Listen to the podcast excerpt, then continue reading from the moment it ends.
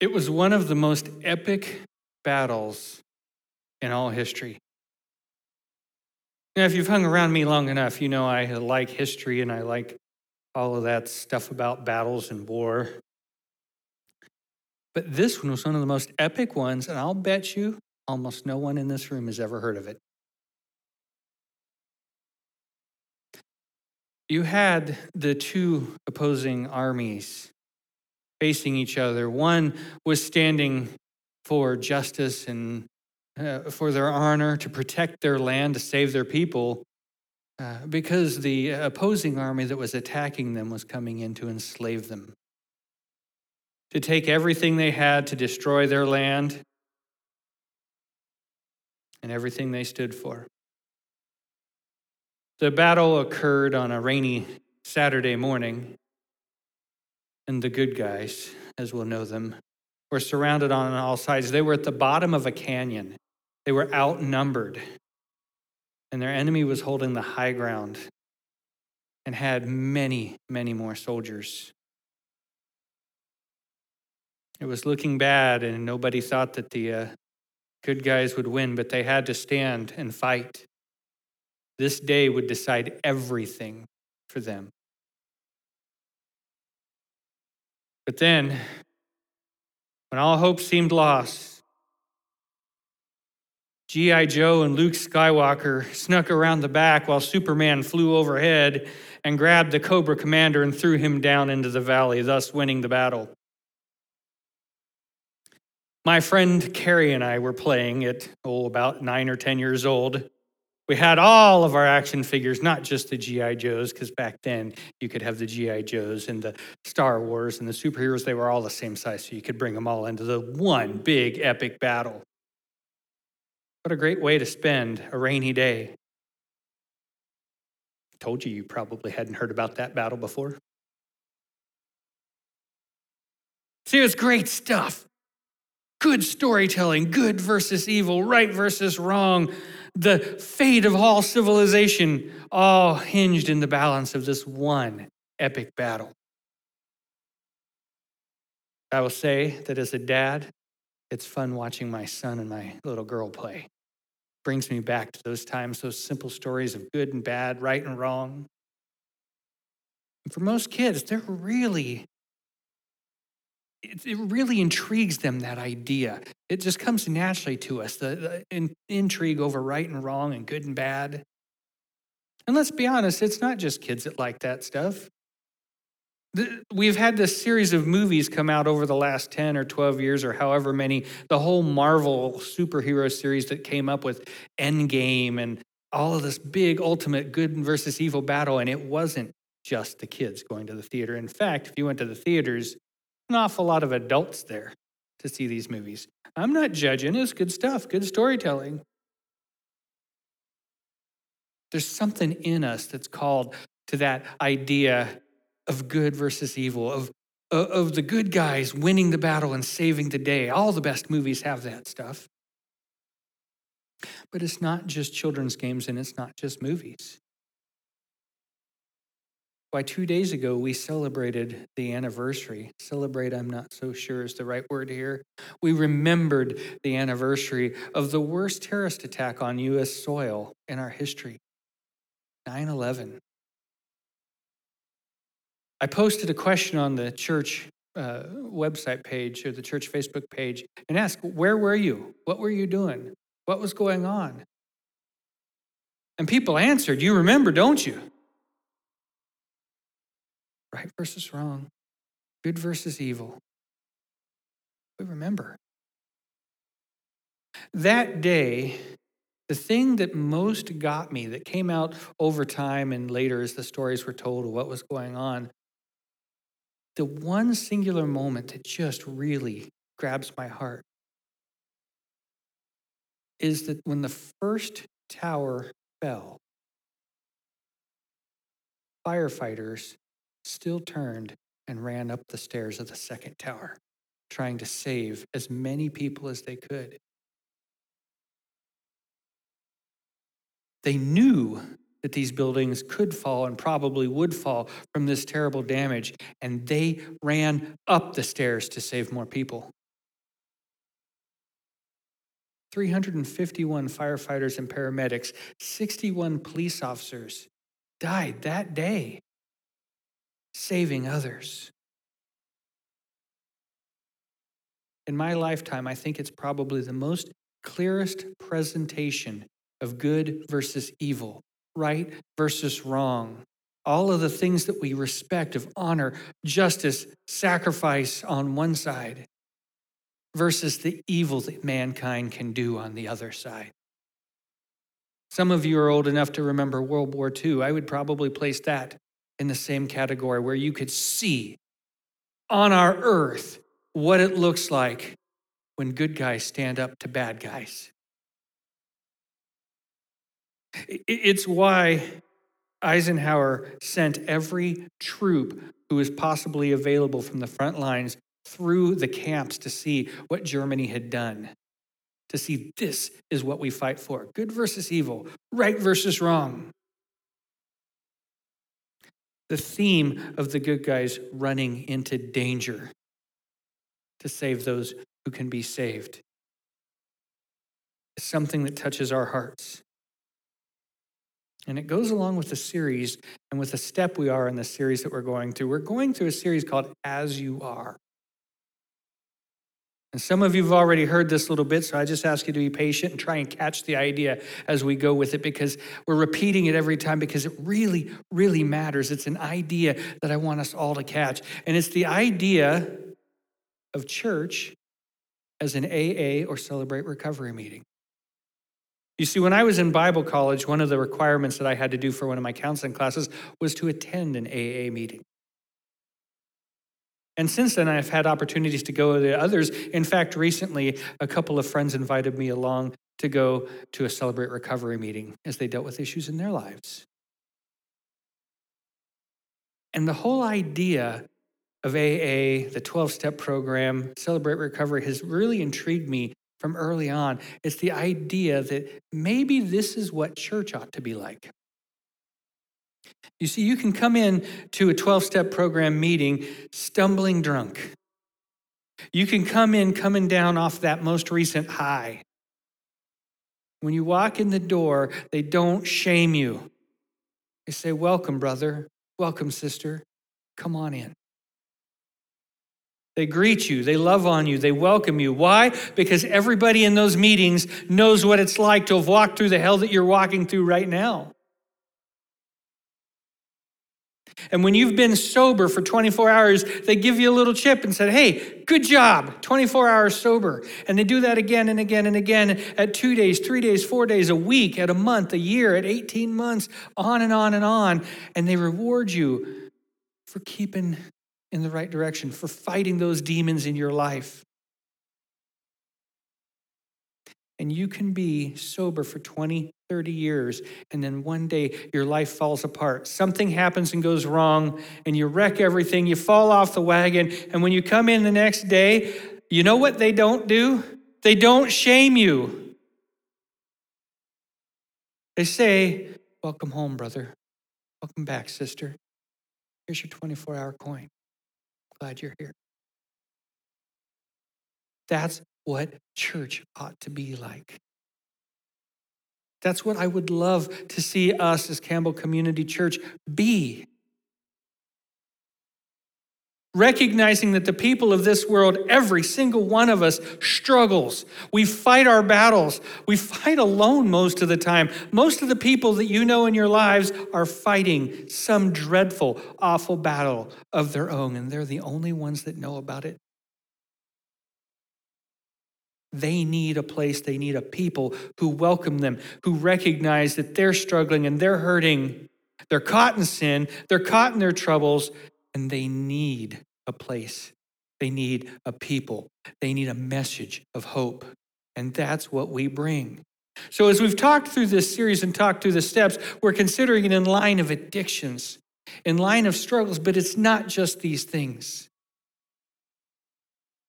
There are people that you know in your life that have been sexually abused, physically abused.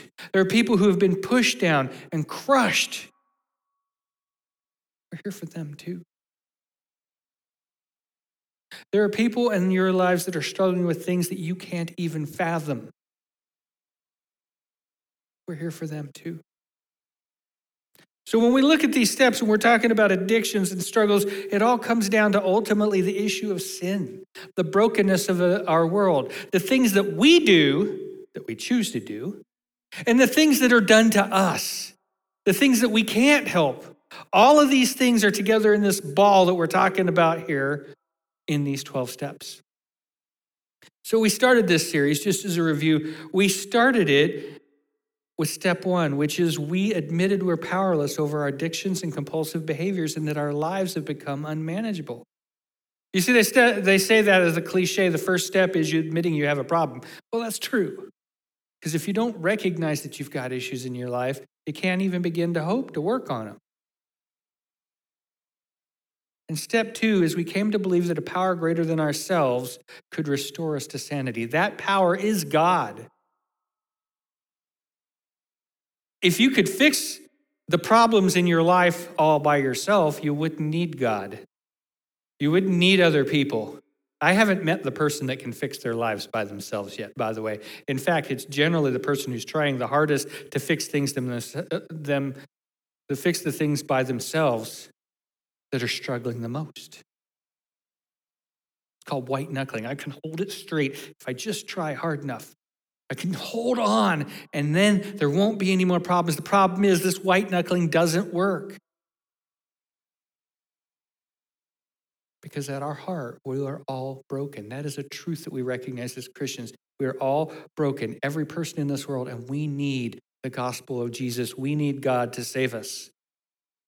Step three is we made a decision to turn our lives and our wills over to God. Whoa, that's hard to do. That's a scary thing to say God can help, God can take it.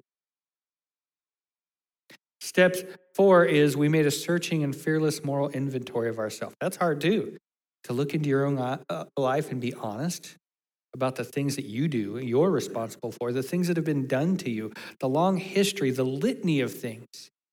This is not, the point of this is not to dwell in the crap to walk through the mud and bathe in it. The point is to begin to identify look, this is the stuff that where I'm broken the most and I need the most help. And here's a little hint, by the way. Whatever you're hurt at the most when you start this journey, you have no idea. You can be a Christian for 30 years, 40 years, 50 years, and you're still going to find things that you need to work on in your life.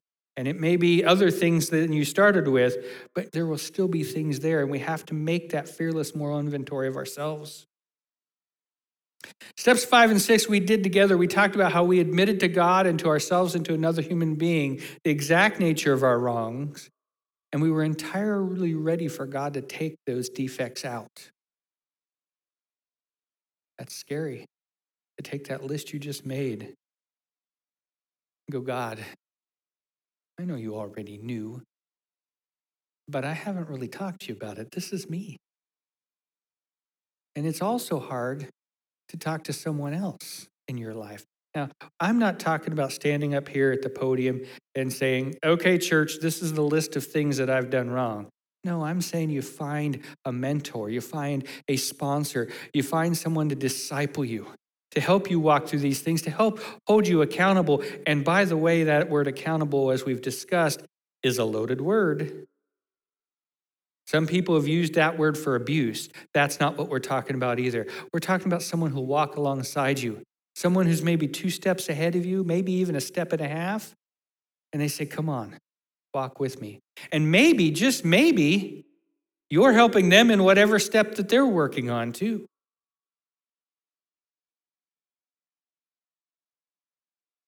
We humbly ask God to remove all of our shortcomings. Step seven, step eight and nine, then we begin to start to do something about it. We make a list of all the persons we'd harmed and become willing to make amends to them all. And step nine is we do make those amends wherever it's safe to do so.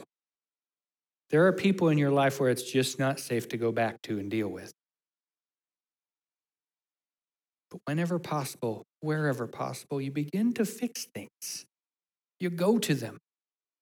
Whether you wronged them or they wronged you, as a Christian, our calling is to go to them. Step 10, we continue to make that personal inventory, and when we're wrong, we promptly admit it. That's called maturing. That, that that's the point where you start to take this stuff into your life and you begin doing it as a part of who you are and what you live. Step 11, we covered last week. We sought through prayer and meditation to improve our conscious contact with God, praying only for the knowledge of His will for us and the power to carry that out. To really spend time with God. And I warned you last week, that's a scary thing to do because that'll just downright mess up your life. All those things that you thought you had all your ducks in a row and your dominoes set up a certain way, you start spending time with God and He's going to mess it all up for the good. That brings us to step 12. Step 12 is what we're going through today. It says, having had a spiritual experience as the result of these steps, we try to carry this message to others and practice these principles in all our affairs. We carry this message to others because we've been through hell ourselves. If you've been around this planet long enough, you've counted enough birthdays on the calendar. You've lived through some stuff, yes? You've done some things wrong, yes? You've broken some relationships, yes? You've hurt others and others have hurt you, yes? Just imagine if you could take and help someone not make some of those same mistakes. I think this is probably the biggest frustration of getting older. Because you see people going back and doing the same dumb stuff you did, and you want to say, Stop!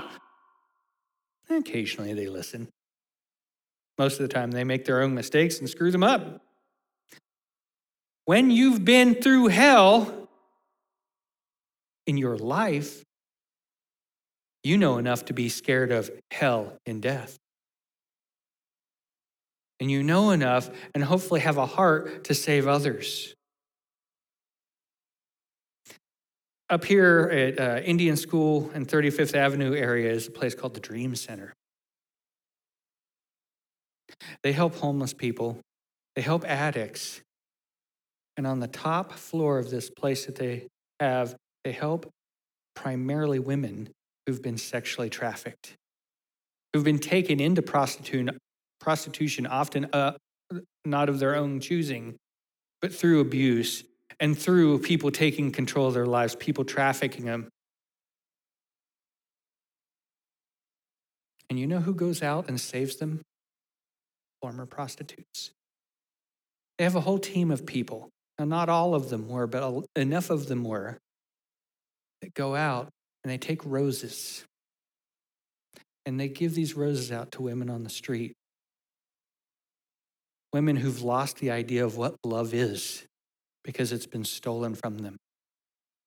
Women who don't feel like they can be saved because they don't feel worth saving, and they give them a rose and tell them they're beautiful. And on that rose is a phone number they can call. So that if their, their uh, pimp is watching, they know they've got a number that they can call later and they don't have to worry about being physically abused because they try to get away then. But they have a team that'll go out and rescue these ladies. And enough of the women on that team are former prostitutes themselves. You see, they've been through hell and they want to go back and save others. That's the good versus evil, the right versus wrong. It's the alcoholic who says, I've been a drunk all my life. I finally got free. I want to go tell others. That's the guy who acts as a sponsor in AA. He wants to help other guys break free of this. That's the vision for us as Christians to be that good guy, to be the heroine in the story that goes back and saves others from hell because they've been there themselves. You see, I'm not making this up out of thin air. The idea is there in the Bible. In Luke 6:40, Jesus says a disciple is not above his teacher, but when he's fully trained, he'll be like his teacher. Who's our teacher? Jesus. We want to be like that guy. So, what's he look like? Jesus saved people. Jesus hung out with those people that the religious people didn't approve of or didn't like. Jesus went to the broken and the hurting.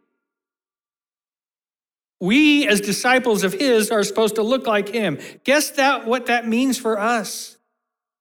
We are supposed to go out and save, to bring others to Christ, to bring others to the peace and the gospel message that we know.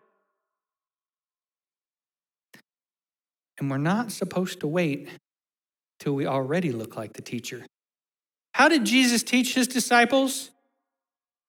He sent them out when they weren't ready.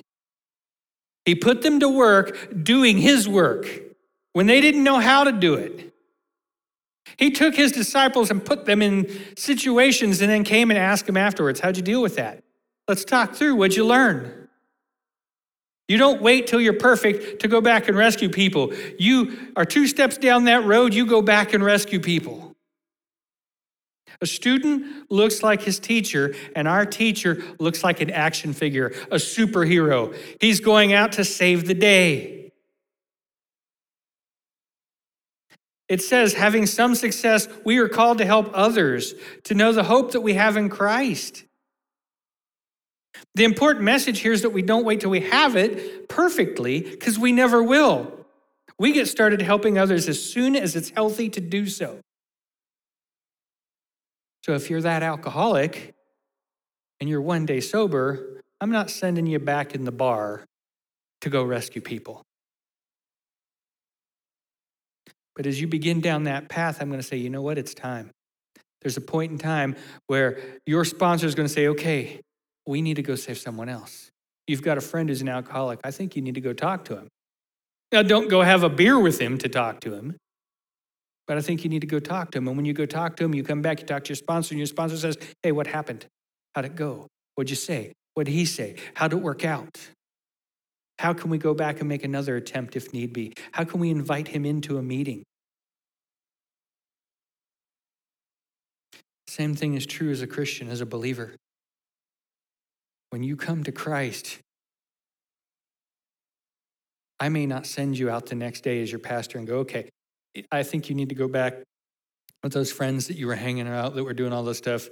No, I'm going to work with you a little bit. We're going to talk through, we're going to teach, we're going to learn what it looks like to be a Christian, what Jesus did, what he taught us to do. And there's going to be a point as your pastor, I'm going to say, okay, it's time. And it's not going to be as far down the road as you might think. Calling is there to go and rescue. And if you've been sitting in church for 30 years or 50 years and this is your life, are you remembering that that's your job? To go out and rescue others, to save? Are you remembering your calling to be a superhero, an action figure? Someone who does the work of his teacher. Jesus was accused of hanging out with those people by the religious people, the outcasts, the broken, the sinners. I'm going to tell you, as Christians, we are not called to look like cloistered monks or distant nuns or people who live off in a little community by ourselves.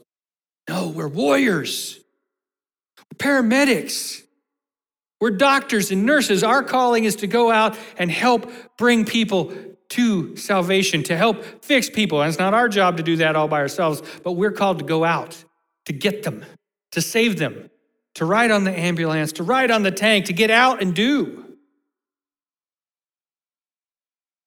You could be forgiven for thinking that Christianity is just about going to church or being saved or committees or services or boycotts of sinful things to save our good kids from the bad kids.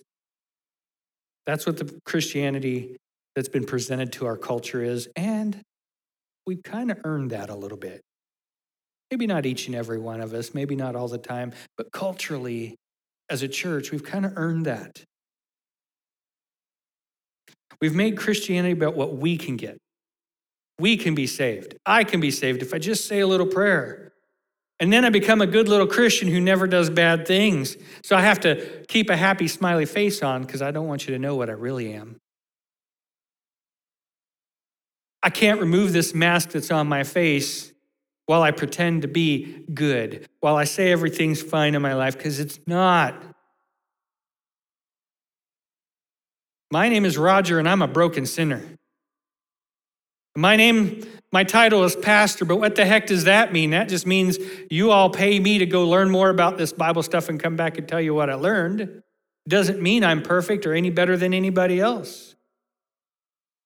Our faith cannot be reduced to a ledger like an accounting thing where we move things to the right column or the left column. Oh, she hasn't been in church for a while.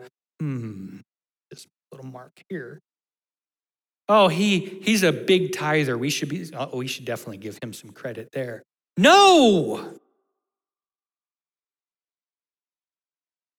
We are all broken people who are called to be superheroes and action figures. Luke 15 tells of our teacher Jesus. He was teaching people. Oh, yeah, remember those people? Those sinners, those broken people. And the Pharisees, the religious leaders, looked on and criticized him. Oh, look who he hangs out with. He even eats with sinners. That guy. Jesus didn't respond by yelling at even them. Now, sometimes he got pretty rough with them, but in this one, he just told a story. He told a story of a shepherd who had 100 sheep and one of them got missing. And he leaves 99 sheep over here and goes out into open country looking for the, that one because he values that one so much. And as a pastor, I like this part of the story. He immediately starts into another story. I know why he did because sometimes you look out and you're like, oh, nobody got that one. I need a better analogy. She tells another story about this woman who has 10 silver coins. This poor lady, that's all she's got, and she loses one silver coin. And she leaves the other nine over here, and she goes and looks and sweeps the house and lifts the rugs and gets over everything and under everything to find that missing one. And they still didn't really get it. So he tells another story, the prodigal son. Perhaps you've heard that one. We're not going to preach the whole story today, but the idea of this son who's a real screw up, who takes his inheritance early, demands it from his father, goes off into a distant country and does all this wrong stuff. And finally, when he's screwed everything up and he's as broken as he could possibly be, he comes back home and his dad immediately goes, You awful. No, he doesn't. Oops. No, the story is his dad runs to him. His dad prepares a big feast and takes care of him. Sound like that AA thing? Sound like those 12 steps? If you turn back, you're welcomed in.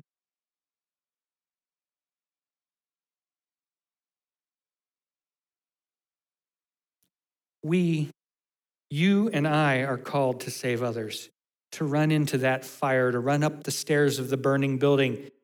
We're called to go out into hell to save people, because that's what our teacher does. That 12 step says, having had a spiritual experience as a result of these steps, we try to carry the message to others to practice these principles in all our affairs. These practical principles of generosity and hospitality, of inviting other people in, of feeding, of giving and healing, those are the things that our teacher did, and that's what we're called to do. These practical principles of intentional and bold outreach we're too darn scared to share about Jesus. We can't be afraid to talk to people who aren't Christians and say we are. We can't be afraid to bring this subject up, to broach the idea. We can't be afraid or put off the idea of inviting people into church or into a Bible study because that's how we help save them. That's how we rescue them. That's how we get them to hear that message that maybe will change their life and maybe they go out and rescue others also. You've got to pray for them and you've got to say to them. You just you can't keep it on this side here. You got to do both. This is not a measurement thing. This is not like a tick mark thing where I'm going to say, uh, You haven't brought people into church in a long time. No. This is calling you to your calling that God has for you to go out and to rescue others. Keep in mind the cool thing that it says there as Jesus is telling those stories. He says, he says there's a celebration in heaven for every sinner who repents. There's a party thrown for everybody who turns to God. You go to an AA meeting or celebrate recovery meeting, and what happens during the part where they celebrate that stuff? They give out the chips and they say, okay, who's, who's one day sober? And that person gets up scared to death. Maybe they haven't, they've been sober for a couple days, but they've been scared. But they finally stand up at a meeting and say, I've been sober for a day. And everybody cheers. They clap. They hug them. They pat them on the back. There's a party when someone is rescued. When we were children, we played with action figures and superheroes. We read the stories, we watched the movies. Myself, just like many of you. Now we're adults and we're following Jesus. And we're called to be disciples who look like our Jesus. We're called to be the action heroes, the action figures and superheroes, to comfort the hurting, to rescue the lost, and to save the broken. It's our calling. I said about it. God bless.